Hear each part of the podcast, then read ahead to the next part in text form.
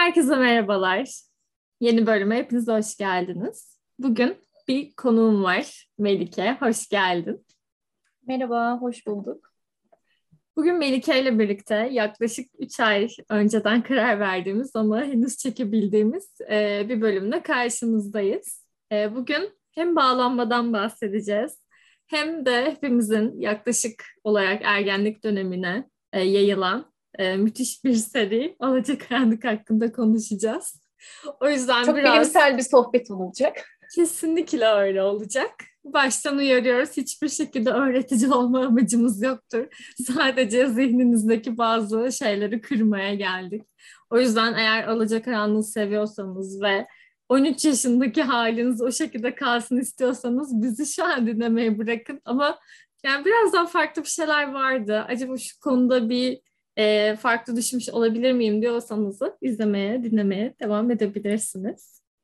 E, öncelikle ben konuğumu dinlemek istiyorum. Hoş geldin Melike tekrar. Seni tanıyabilir miyiz? Tabii ki. Yeniden merhabalar. İsmim Melike. Psikolojik danışmanım. Şu an Milli Eğitim'e bağlı bir ortaokulda okul psikolojik danışmanı olarak görev yapıyorum. Aynı zamanda Akdeniz Üniversitesi'nde PDR üzerine bir yüksek lisans programı yapıyorum. Şu an ders dönemim bitti ve tez dönemine geçiş yapmış bulunmaktayım. Ee, kanser olmamaya çalışıyorum şu an. Tabii bir yandan aslında ders dönemim şu an bitti ama Ayşe'nin de dediği gibi en az 3 ay önceden aslında bu kaydı gerçekleştirme planımız vardı. Fakat tabii araya birçok şey girince maalesef ancak bugün mümkün olabildi.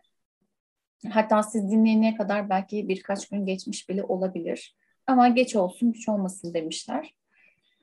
Biz evet. çocukluğumuzda zamanda sevdiğimiz bir seriydi. Şu an tabii aynı gözle bakamıyoruz. Yani önceden nasıl izledik diye düşündüğümüz bir film serisi oldu aslında bizim için. Bu sefer de psikolojik açıdan incelediğimizde. Tabii birazdan bunun detaylarını konuşacağız. Bizi dinlemeye devam edin eğer şu ana kadar geldiyseniz. ben yaklaşık 26 yaşıma kadar e, belli bir perde indirerek izliyordum Alacakaran'ı ama Melike ile karar verdikten sonra biraz daha böyle e, daha uzman algılarımı çok büyük bir laf oldu ama o algılarımı açarak birazcık daha profesyonel olarak e, değerlendirmeye çalışarak izlediğimde bayağı yıkıldım. E, hiç hoş olmadı. yani seriye bakış açımız değişti gerçekten. Öyle. Öyle. Neyse bunları fark etmemiz de önemli diyerek 13 e, yaşındaki Ayşe ve Melike'yi bir kenara bırakıp şu anki halimizde devam etmeye e, devam edelim. Melike aynı zamanda Bağlanma kitabıyla beni tanıştıran insan. Umarım bunu serisine de ekler. Çünkü benim hayatımı değiştiren kitaplardan biri oldu. Hem e, kişisel hayatımda çok sevdiğim bir kitap. Hem e, danışanlarıma çok fazla önerdiğim bir kitap. E, ve hatta herkesin okumasını düşündüğüm, zorla okutulması gereken bir kitap olduğunu düşünüyorum. E, o yüzden birazcık kısaca bağlanmalardan bahsetmek istiyorum ama dediğim gibi çok fazla derine girmeyeceğim. Biraz daha e, filmlerdeki, filmdeki daha doğrusu örnekler üzerinden açıklaya açıklaya gideceğiz. Orada ne varmış, burada ne varmış, nasıl tipik davranışlarla biz kaygılıyla kaçınganı ayırt edebiliriz. Ee, biraz bunun da sinyallerini veriyor filmimize.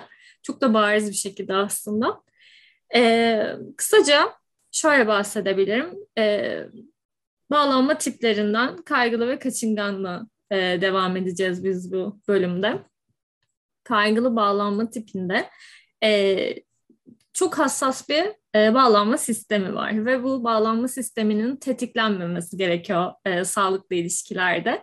Ancak e, kaygılı bağlanma sahipseniz nötr veya negatif e, uyaranlardan etkilenebiliyorsunuz. Yani illa çok büyük bir şey olması da gerekmiyor. Partnerinizin durgun bir ifadeyle durması sizin direkt olarak e, kendinizi sorgulamanıza sebep olmaya başlıyor. Ben mi bir şey yaptım? İşte geldiğinde belki gülümsemedim bunun için olabilir diye çok büyük senaryolar e, dönmeye başlayabiliyor. E, ve bunun sonucunda da e, kişi kendini suçlamaya biraz daha meyilli olmuş oluyor ve e, daha tepkisel davranışlara yol açmış oluyor. Yani çok çok özetleyecek olursam bu şekilde. Kaçıngan bağlanmada da e, hep bir kol mesafesinde tutuyorsunuz sevgiyi. Yani e, partnerin size yoğun bir şekilde sevgi göstermesi sizin için aslında iyi bir şey olmuyor kaçıngan bağlanma sahipseniz ve e, bu kişi sizin çok sevdiğiniz biri olsa dahi e, hep bir mesafe korumaya çalışıyorsunuz. Çünkü bilinç dışında biraz daha gidebileceğine dair bir inancınız oluşmuş oluyor. E, ama tabii ki bu iki e, davranış biçimi de hem uzakta tutma hem de e, aşırı tepkisel bir şekilde davranmak bunlar çok da e, bilinçli yapılan hareketler değil. Biraz daha bilinç dışı mesajlarla bebeklikten alınan, e, getirilen bazı şeylerle e, yetişkin hayatımızda da süre geliyor. Şimdi e, Edward ve Bella'yı ele alacak olursak ilk sahne, ilk o meşhur sahne. Araba geliyor, Bella duymuyor ve Edward direkt olarak e, müdahale etmeye başlıyor. Buradan başlamak ister misin? Tabii. O araba kazasında her şey zaten saniyeler içerisinde oluyordu. Bella Edward'a karşıdan bakarken bir anda o işte minivan, minibüs tarzında bir araç geliyor ve Edward hemen anında Bella'nın yanında bitiyor ve o araba kazasını engelliyor. Tabii daha buna Bella inanamıyor. Düşünecek olursak en az bir 20-30 metre ilerimizdeki bir insanın birkaç saniye içerisinde karşımızda hatta yanımızda olduğunu düşünelim. Yani bu çok imkansız geliyor. Hatta zaten Bella inanamıyor başta bu duruma ama hı hı. çok da emin kendinden. Yani Edward'ın aslında karşısındayken bir anda yanında olduğuna çok çok emin. Bunu yalnız hmm, nasıl desem hep de gözü üzerinde zaten yani uzakta olduğunu biliyor. Evet uzakta oradan. olduğunu biliyor. Hep kesiyor uzaktan ve doğa üstü bir olay tarzında bir şey olduğunu düşünüyor. Bunu genelde işte hmm, örümcek kısırması ya da o tarz işte doğaüstü e, supernatural dediğimiz tarzda olaylara bağlamaya çalışıyor ama bir yandan da gerçek olduğunu inanıyor. Fakat Edward orada gaslighting'e başlıyor. Hayır Bella zaten ben senin yanındaydım. Ee, sen şu an bir şok içerisindesin. Kazadan kaynaklı olarak bir travma yaşadın. O nedenle şu an ne dediğini bilmiyorsun diyerek orada bir gaslighting yapıyor. İşte Bella'yı aslında öyle olmadığına dair ikna etmeye çalışıyor. Hatta zaten sana kimse inanmaz diyor. Burada zaten evet. bir manipülatif bir hava da var zaten Edward'da. Çok çok var. Eğer yani dikkatli izlemeye başlarsanız tekrar seriyi baştan çok fazla manipülasyona rastlıyorsunuz. Ve aşırı aşırı bir koruyuculuk da var.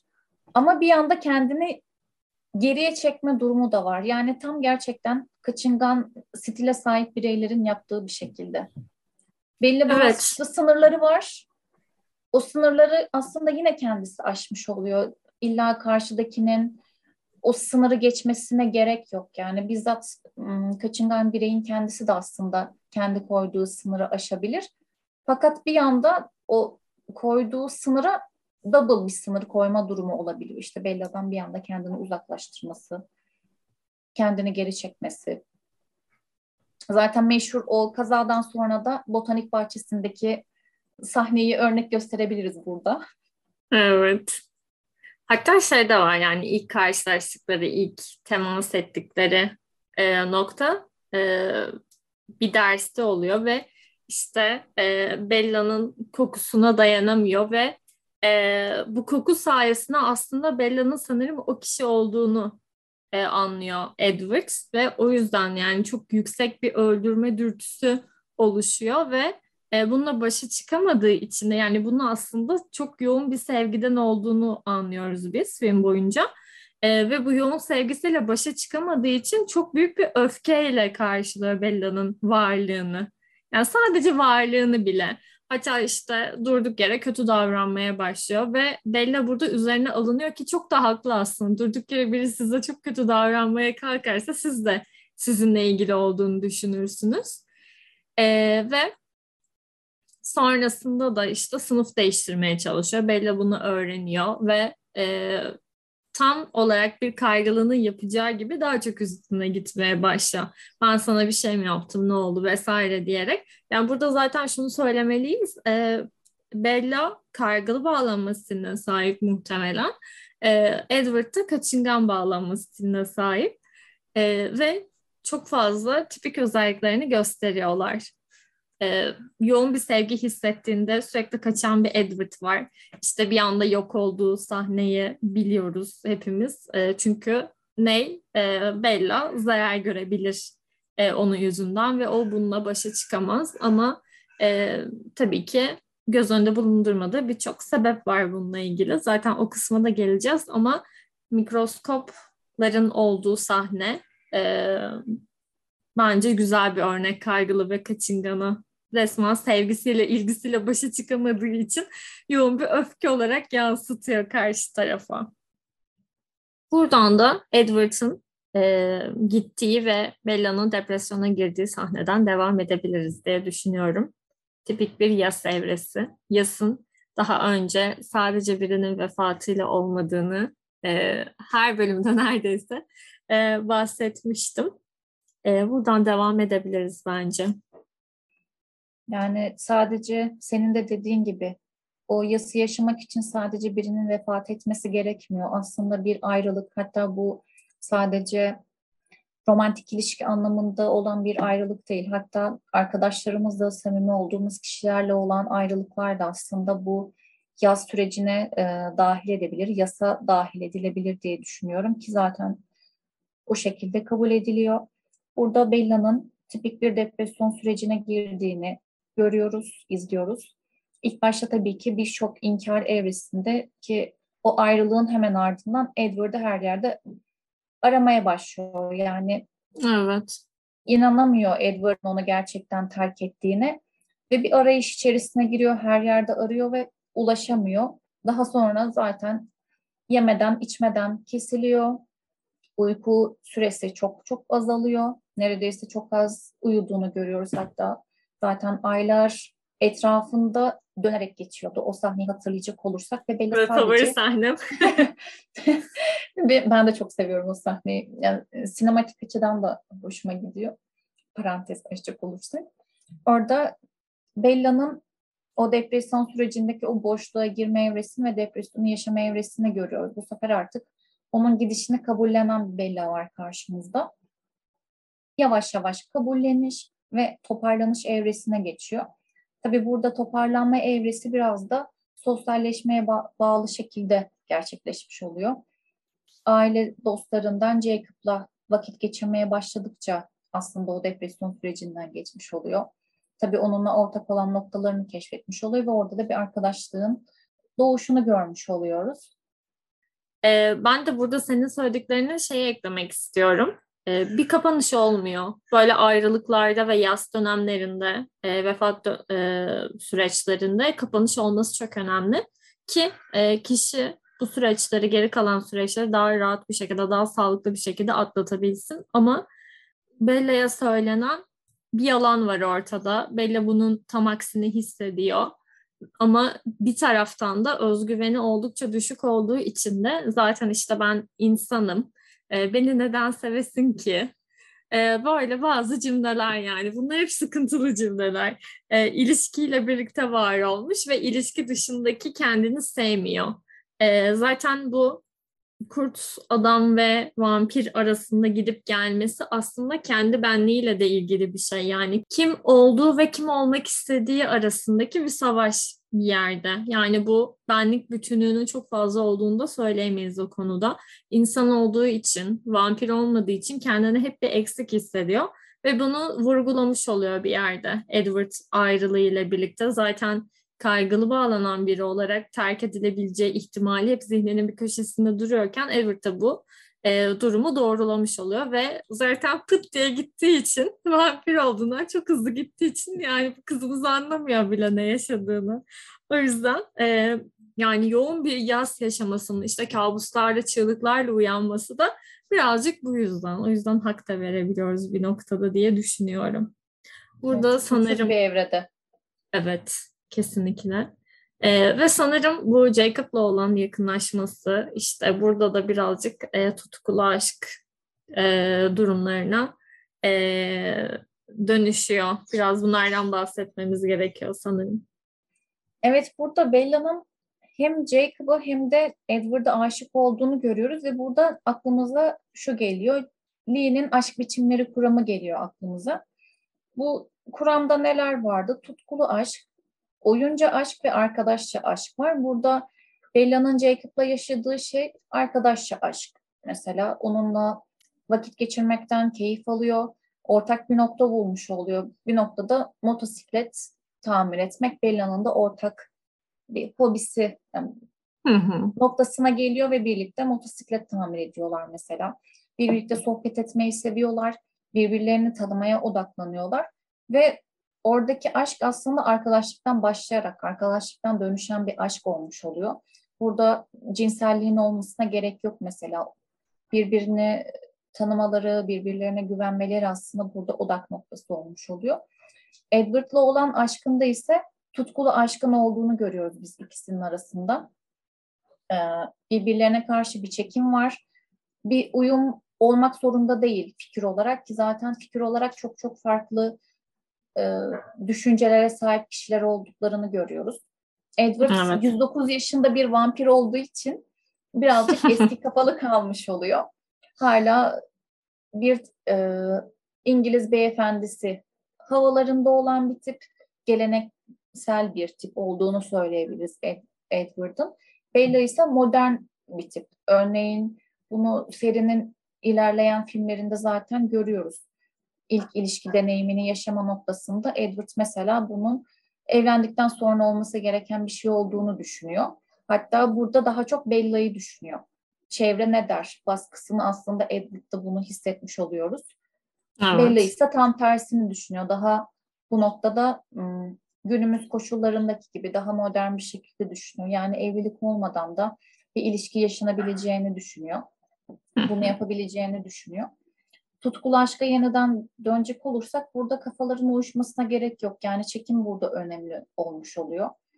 Birbirlerine e, zıt düşüncelerde olsalar da bu şekilde oluyor. Hatta bunun da farkında oluyorlar. Mesela Bella Edward'ın nasıl bir yapıda olduğunu biliyor. Edward Bella'nın nasıl bir yapıda olduğunu biliyor. Mesela Bella birazcık kafasına buyruk bir kız. Bazen gerçekten ne yapmak istiyorsa Edward'ı dinlemeden o şeyi yapıyor. E, Edward'ın onayına ihtiyaç duymuyor bu noktada. Ya da zayıflık noktasında da Bella Edward'ın zayıflığını biliyor ya da Edward Bella'nın zayıflığını bilmiş oluyor. Bella mesela biraz daha özgeci bir tip. Bunu hatta söylüyor. Herkes için bir şey yapıyorsun. Evet. Herkesi mutlu etmek için bir şey yapıyorsun diyor. Mesela hiç sevmese bile Alice çok istediği için topuklu ayakkabı giyiyor mesela evlilik için hazırlık yaparken ki bu Bella'nın düğünü yani bu arada. Burada da bu aşk biçimini görmüş oluyoruz. Yani Bella burada ikisine de aşık fakat Lee'nin kurumunda olduğu gibi tek boyutlu bir aşkın olmadığını görüyoruz. Hatta tek kişiye yönelik bir aşkın olmadığını biz burada görmüş oluyoruz. Aşkın farklı biçimlerinin de olabildiğini görüyoruz biz burada. Zaten bağlanmadan da şeye alırsak eğer biraz önce bahsettiğin bu e, ilk cinsel ilişki deneyiminde Edward'ın istediğini Edward'ın arzusunu bir noktada anlayabiliyoruz. Yani evlendikten sonra cinsel ilişkiye girmek istedin e, ve sonrasında e, herhangi bir şekilde e, bir ilişki yaşamamış çünkü o kişiyi beklemiş sürekli. Bu da kaçınganlarda çok sık görülen bir şey. O kişi olmalı. E, o kişi olsaydı işte zaten böyle bir sorun yaşamazdım ya da böyle kaçma isteği uyandırmazdı bende ya da şöyle bir problem olmazdı diye. E, belli açısından baktığımızda da Edward'ın e, bir noktada aslında doğal olarak e, istediği bir şeyi, ertelemek istediği bir şeyi e, kendiyle ilgili bir problem varmış gibi algılıyor. Yani beni mi istemiyorsun, bende mi bir sorun var diye. Bu da çok tipik e, bu noktada. Ve e, o kişi üzerinden gidersek de e, Edward yıllarca e, Bella'yı beklemiş e, ve bu kişinin öldüğünü düşündüğü bir sahne var. E, telefonu Jacob açıyor. İşte bir cenaze mevzusu vardı falan. Sonrasında Edward intihara teşebbüs ediyor. Yani e, buradan bile aslında çok sağlıklı bir ilişki olmadığını anlayabiliyoruz. Çünkü birey olarak ikisi de yoklar. E, bu zamana kadar ilişkisi yoktu Edward'ın ve e, bundan önce de aslında hayatınla ilgili çok fazla bir detayı öğrenemiyoruz. Çok fazla bir şey yapmamış ya da ben bu zamana kadar olan hayatımı yok sayıyorum gibi bir cümle söylüyor seride. Ve sen, kendisini sadece Bella ile olan hayatından ibaret sayıyor. Ee, burada birey olarak ilişki içerisinde var olamadığı zaman kişi dünyaya çok da sağlıklı bir şekilde bakamıyor aslında. Tamam biraz şu an biraz gerçekçi bakıyoruz, günümüz koşullarıyla bakıyoruz ama bu şekilde değerlendirdiğimizde de gerçek bu ne kadar sağlıklı bir ilişki içindeyseniz e, kendinizi o kadar bağımsız hissedersiniz ve dünyaya karşı biraz daha rahat bir şekilde kendinizi e, güvenle açabilirsiniz. E, intihar sahnesi de o yüzden ya da intihar davranışı diyeyim daha doğru olacak. Bu açıdan dikkat etmemiz gereken noktalardan biri diye düşünüyorum. Bu aslında intihar teşebbüsü Bella'nın onu gelip kurtarması aslında ilişkileri için bir dönüm noktası oluyormuş gibi geldi bana. Yani bu olay yaşandıktan sonra artık biraz daha ikisi de güvenli bağlanmaya doğru yol alıyorlar. Mesela Edward onu Jacob'la yalnız bırakıyor. Yani Bella'nın kararlarına bu sefer saygı duyuyor ve bir kaçıngan profil sergilemiyor. Bella da aynı şekilde kendisine yormamaya başlıyor. Onun da ayakları biraz daha sağlam basıyor. Yani dünyayı biraz daha gerçekçi gözle bakıyorlar. Ya da birbirlerine olan bağlılıklarını en tap noktada görmüş oldular. Yani birbirlerinden vazgeçebilecek kadar, kendi hayatlarından vazgeçebilecek kadar birbirlerini seviyorlar. Bunu görmüş oldular.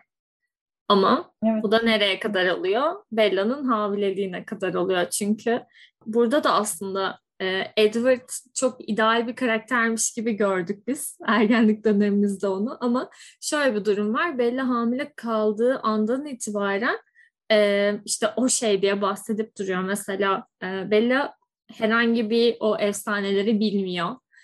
İşte doğacak olan çocuğun katil olacağını düşünüyorlardı sanırım yanılmıyorsam. Ee, üç ay geçtiği için unuttum birazcık. Ama e, bu şekilde düşündükleri için e, Bella'yı Edward çok fazla yalnız bırakıyor. Yani tüm o süreç boyunca, tüm o sıkıntılı hamilelik süreci boyunca e, Bella tek başına savaşıyor bu durumla.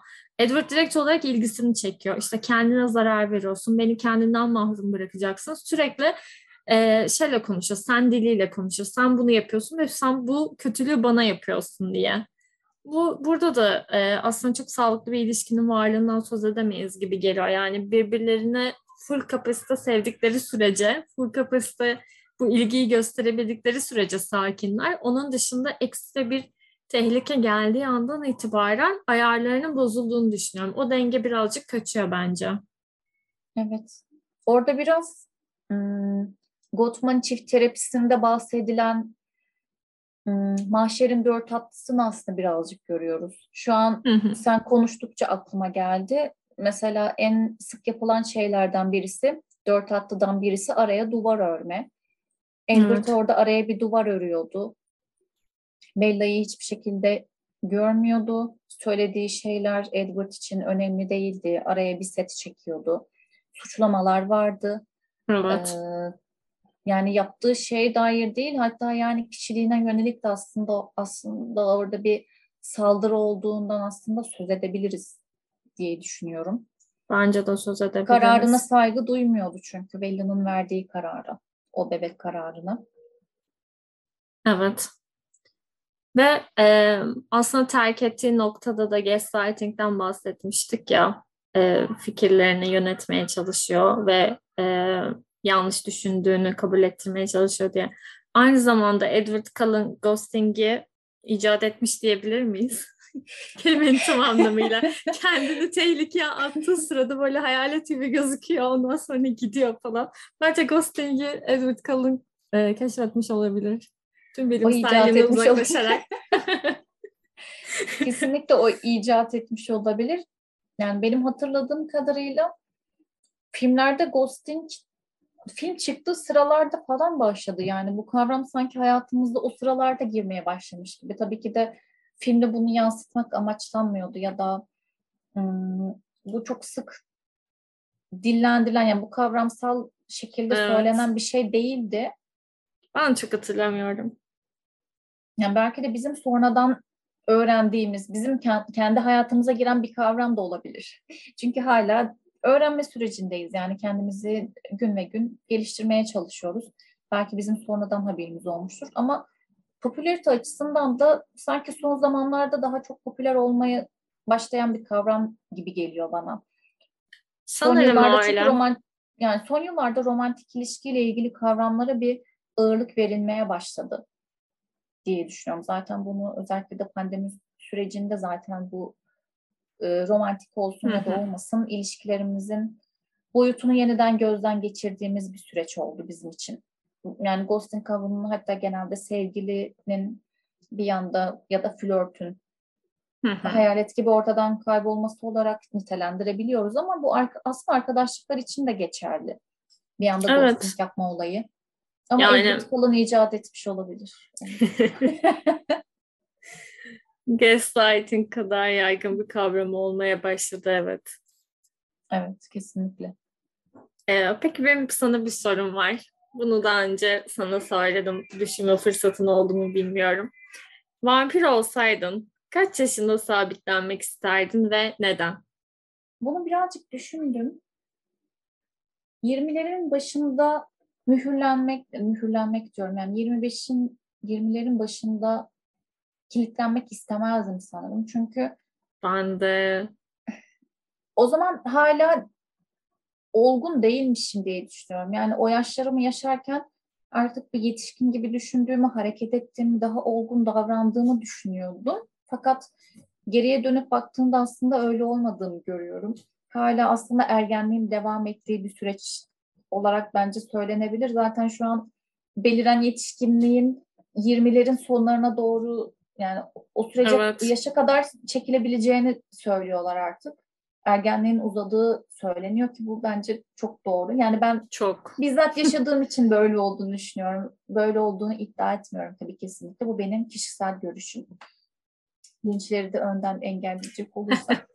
ben senin gibi düşünüyorum kendi arkadaş çevremi düşündüğümde, kendi yaş grubumu düşündüğümde. Hatta 25'e kadar e, bir şeyler biraz daha e, ergenlik dönemindeymiş gibi devam ettiğini düşünüyorum. Zaten e, ya bunun birçok etmeni vardır. Muhtemelen e, akademik kariyerin artık uzaması, e, bu yaşların e, bu yaşlara kadar hala devam etmesi, daha önce e, lise mezunuyken insanlar tabii ki 30'lu yaşlar, çok büyük yaşlar, çok kesin yetişkinliğin olduğu yaşlar. Ama şu an 27 yaşında biri olarak e, tamam belirli bir sorumluluğum var. Evet ama hala bir şeyler tam yüzde yüz oturmuş gibi hissetmiyorum ben de bir şeylerin. Ki oturmasını da çok istemiyorum aslında. Biraz böyle. Hatta Frances Sağ filminde e, kendimi bu kadar bulmamın sebebi de bu yani. Bir şeyler deniyorsun e, hatta e, dünyanın en kötü insanı da benzer bir noktadan bence. Sürekli bir şeyler deniyorsun ve sana uygun olanlarla yoluna devam ediyorsun. Yani bu süreç tabii ki belki de yıllar sürecek. Yani mizacında etkisi var kesinlikle. E, ama yaşla da ilgili olabileceğini düşünüyorum kesinlikle. Bir 25'ten sonra sen de bir kırılma yaşadın mı peki? Yaşadım. Zaten ben de kesinlikle yaşadım. Zaten kilitlenme yaşımı düşündüğümde 25 ya da 26 diyebilirim sanırım. Bu Aa. yaşlar ideal gibi geliyor bana. Yani 30'larda acaba bir yandan tabii vücudumu da düşünüyorum. Aynen ben de daha çok fiziksel düşünüyorum. Çünkü mental olarak muhtemelen şey yapıyorsun. Gelişiyorsun. Evet. Yani öyle düşünüyorum. Edward gibi kalmayız diye düşünüyorum biz. Kesinlikle. Yani şöyle düşünecek olursak şu an 27 yaşındayım. Şu an yaşıma göre yine olgun olduğumu düşünüyorum. 30'uma geldiğimde muhtemelen 27'mi yine bir çocuksuluk yaptığım dönemlerim olduğu bir yaş olarak yine görebileceğimi düşünüyorum. Çünkü her yakın. yaş insanı olgunlaştırıyor. Çok Böyle yakın bir 30. durum var. Evet 30 şu an düşününce çok yakın geldi bir anda. Düşünüyorum yani 20'li yaşlarım da aslında öyleydi. Yani 20'li yaşlarımda da 18 yaşıma göre daha olgundum sonuç olarak. Yani öyle olduğunu düşünüyorum. 30'uma geldiğimde de böyle olacağımı düşünüyorum. Fakat 25-26 şu an bana ideal geliyor. Dediğin gibi bir kırılma anı. Benim yaşadığım kırılma anları 25-26 diye düşünüyorum. Sanırım bu yaşta olmak isterim. Yani fiziksel olarak da düşündüğüm için bu yaşlar olarak bakıyorum. Ben 32-35 arası bir vampir gelip beni bulursa çok mutlu olacağım. 32-35 yaş arasında sabitlenmeyi düşünüyorum ama yani ben daha çok fiziksel olarak düşünüyorum sanırım bu şeyi.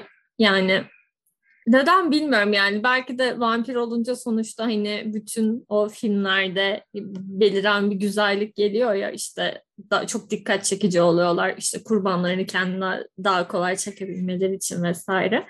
Ama niye ise şey gibi de düşünüyorum yani sabitlendiğin yaşta e, zihnen birazcık kalacakmışsın gibi hissettiğim için sanki o e, 32-35 yaş arasında o istediğim ayarda olacakmışım gibi hissediyorum. Hem o 20'ler çok uzakta değil. E, o şeyler biraz daha fırsatlara açık olma durumunun olacağını ama aynı zamanda belirli bir farkındalığa da erişmiş olacağımı düşündüğümden tam o ikisinin arası bir yaşmış gibi geliyor 32-35 yaş arası. O yüzden o yaşlarda sabitlenmek isterdim diye düşünüyorum. Peki bir sorum daha olacak sana. Bu evet. e, Aro'ydu galiba. E, o zihin okuyabiliyordu. Kişilerin böyle ellerini tuttuğu zaman. Bu konu hakkında ne düşünüyorsun? Zihin okuma hakkında. Çok tehlikeli olduğunu düşünüyorum.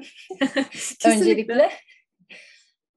Kendim eğer zihin okuyabilen birisi olsaydım muhtemelen herhalde herkesten nefret ederdim. Çünkü şöyle oluyor, birisine bazen çok sinirleniyoruz, konuşmak istemiyoruz fakat tam tersi şekilde hareket etmek zorunda kalabiliyoruz o esnada.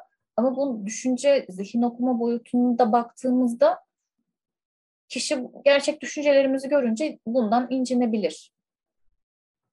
Ve bizden uzaklaşabilir. Ben de aynı şekilde uzaklaşırdım diye düşünüyorum.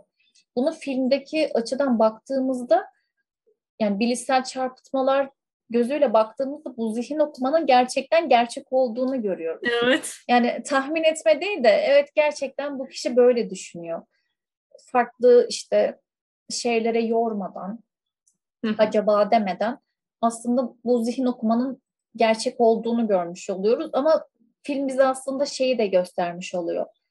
Bu sadece hayal ürünü, fantastik bir şey. Biz karşımızdaki kişinin zihnini aslında gerçekten okuyamayız. Sadece bu tahminlerden ibaret bir şey olmuş olur bizim için. Karşındaki karşındaki kişinin söyledikleri, karşımızdaki kişinin söyledikleri. Film bir noktada aslında bunu da gösteriyor bize. Doğru. Yani en azından şey olacaksa mesela herhangi bir koşula bağlı olmadan zihin okuma olacaksa da mesela o kişinin neden o şekilde düşünmeye yatkın olduğunu e, anlatacak bize bir şey. Hayat hikayesinin de bir yüklenmesi gerekiyor diye düşünüyorum. Belki yaşantılarından dolayı bu şekilde düşünüyordur ya da bu şekilde davranıyordur gibi. Her davranışın bir ihtiyaçtan doğduğunu düşünerek e, böyle bir şey olabilir ama ben bir koşula bağlı olarak zihin okuma olayına çok da karşı değilim. Güzel olabilirdi. Ama yani böyle çok zor bir şey olmalı ki böyle her istediğin zaman yapamayasın gibi. Ya danışma oturumlarında kullanılsa aslında çok süper olurdu. Hak ihlali ya. İnanılmaz bir hak ihlali olurdu. O da çok hoş değil bence. Çünkü yavaş yavaş keşfetmek de güzel bence. Evet ya psikanalitik terapinin çöküşü olurdu bu durumda. Çünkü yani. o geçmişe inme süreci çok uzun bir süreç. Yani e, psikanalitik terapiyle çalışan kişilerde hemen 8-10 seans değil, yıllarca süren bir süreçten söz ediyoruz biz burada. Düşünüyorum, evet ne kadar acaba hazırlıklı oluruz? Aslında buna mental olarak da hazırlıklı olmak önemli. Çünkü bir inkar evresi illaki oluyor.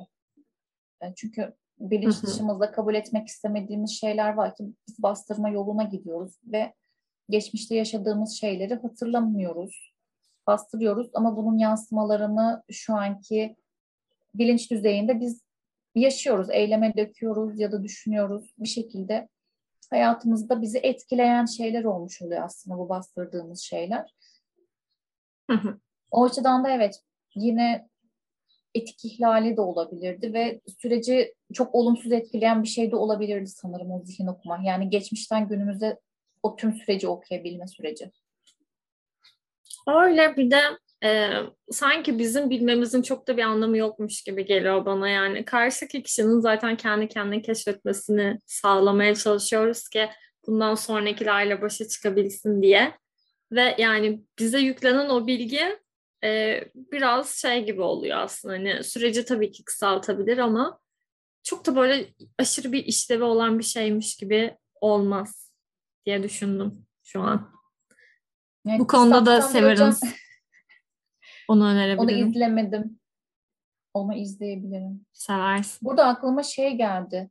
Lisanstan bir hocam şey der, danışma sürecinde bir soru soruyorsanız o sorduğunuz sorunun ne işe yaradığı önemli. Nasıl evet. bir yanıt almayı bekliyorsunuz? Bu aldığınız yanıtla ne yapacaksınız? Bunu söylerdi. O nedenle de sorulan sorular önemli olmuş oluyor burada. Yani elde ettiğimiz bilgiler ne işe yarayacak? Danışanın yaşamında nasıl bir etkisi olacak? Yani danışan o farkındalıkla ne yapacak? Aslında bu da önem arz etmiş oluyor. Evet yani kişisel merakımızdan ötürü sormamamız gereken yığınla soru varken yani bu psikolojik danışmaya mı hizmet ediyor yoksa senin kişisel merakına mı hizmet ediyor? Ee, bize bu soruyu e, sıklıkla e, altını çiziyordu hocalarımız. Ee, evet o da ayrı bir konu. Ayrı evet. Bir Ama yani bu farkındalıkla ne yapacağı artık e, biraz danışana kalan bir süreç.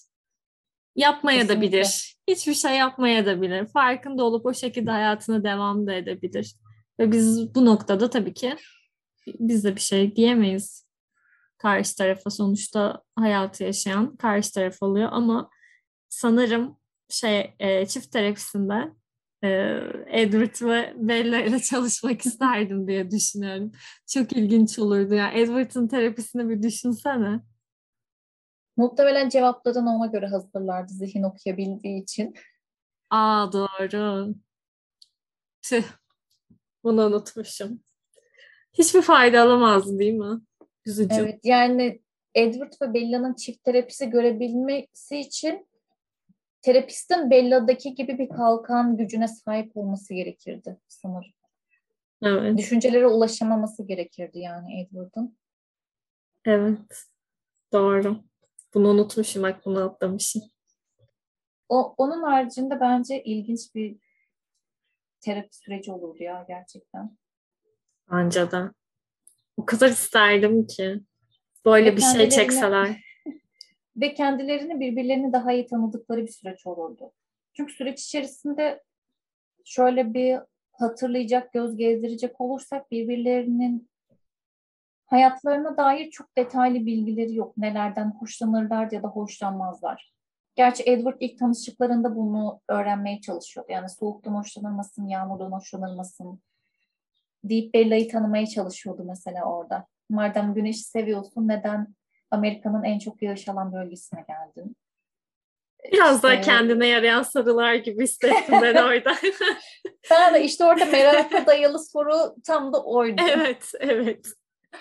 Edward'ın sorularıydı ya da klasik e, ruh sağlığı çalışanları olur ya hmm, sanki bizim her soruyu böyle kişinin psikolojisini anlamaya çalışıyormuşuz gibi sormaya evet. çalışma olayı. Edward'da da o vardı. Yani e, Bella'nın davranışlarını altında yatan nedenleri anlamaya çalışıyordu. Direkt hani Çok şundan yorucu. kaynaklı diye. Çok yorucu. Hayat Acaba... geçmez Edward Bey. Kesinlikle geçmez. İnsanı yorar yani. İlla X nedeni Y'den dolayı olmak zorunda değil aslında. Biraz yine orada onu görmüş olduk. Yani Bella'nın babasıyla yaşamasının nedeni üvey babasını sevmemesinden kaynaklı değildi mesela. Evet. Ama Edward direkt bundan kaynaklı olabileceğini düşündü. Orada bir önyargı da vardı. Peki bu e, seriyi bu şekilde değerlendirdiğimiz için mutlu musun, mutsuz musun? Dürüst ol. ben biraz mutsuzum. Daha önce görmediğim şeyleri şu an gördüğüm ve bu gördüğüm şeylerden de mutlu değilim. Memnun olmadığım için memnun değilim sanırım. Psikolojik açıdan incelediğim için. Çünkü ya, toksik boyut, patolojik boyut açısından baktığımızda çok fazla şey var. Çok Ki bu bizim aslında belki yüzeysel ele aldığımız bir kayıt olduğunu bile söyleyebiliriz. Çünkü her bir seri, her bir karakter e, çok derya deniz yani. Her birinin ayrı ayrı e, bir hikayesi var aslında bakacak olursak. Ama biz bir tek podcast yayınına biz bunu sığdırmış olduk. ki herhangi bir ekolün uzmanı değiliz. Bir belli başlı bir terapi ekolü açısından değerlendirirsek belki çok çok başka şeyler çıkacak. Yani geç açısından, BDT açısından yani değerlendirdiğimizde belki daha birçok şey karşımıza çıkacak. Fakat biz biraz daha e, eklektik şekilde, biraz daha genel geçer şekilde gözümüze çarpan noktalar açısından değerlendirmiş olduk burada. Bu açıdan bile, bu kadarıyla bile gerçekten mutlu değilim. Seriye eski gözle bakamıyorum. Ben kesinlikle bakamıyorum ve ekollerden bahsettiğince de şu geldi aklıma hiç anda kalmadıklarını fark ettim. Hep bir geleceğe yatırım yapıyorlar. Biz sonsuza kadar beraber olacağız e, ve sonsuza kadar beraber olacağımız hayatı nasıl inşa etmeliyiz? Sürekli bunun derdinde de hiç anda kaldıklarını hatırlamıyorum ben. Hep Kesinlikle. bir çaba var geleceğe dair. O da zor bir yaşam biçimi tabii ki. Evet, Ama dediğim gibi ben de mutsuzum. Güzel bir yayın oldu. Teşekkür evet. ederim bunun için. Çok teşekkür, teşekkür ederim, ederim için. Ben teşekkür ederim. Çok keyif aldım bu kaydı gerçekleştirirken. ben de çok keyif aldım gerçekten. Güzel oldu. Ee, sizin de eğer paylaşmak istedikleriniz olursa, fark ettiğiniz şeyler olursa e, bize bir şekilde ulaşabilirsiniz. E, aşağıda zaten mail adresimi de bırakıyor olacağım. Kendinize çok iyi bakın. Hoşçakalın. Hoşçakalın.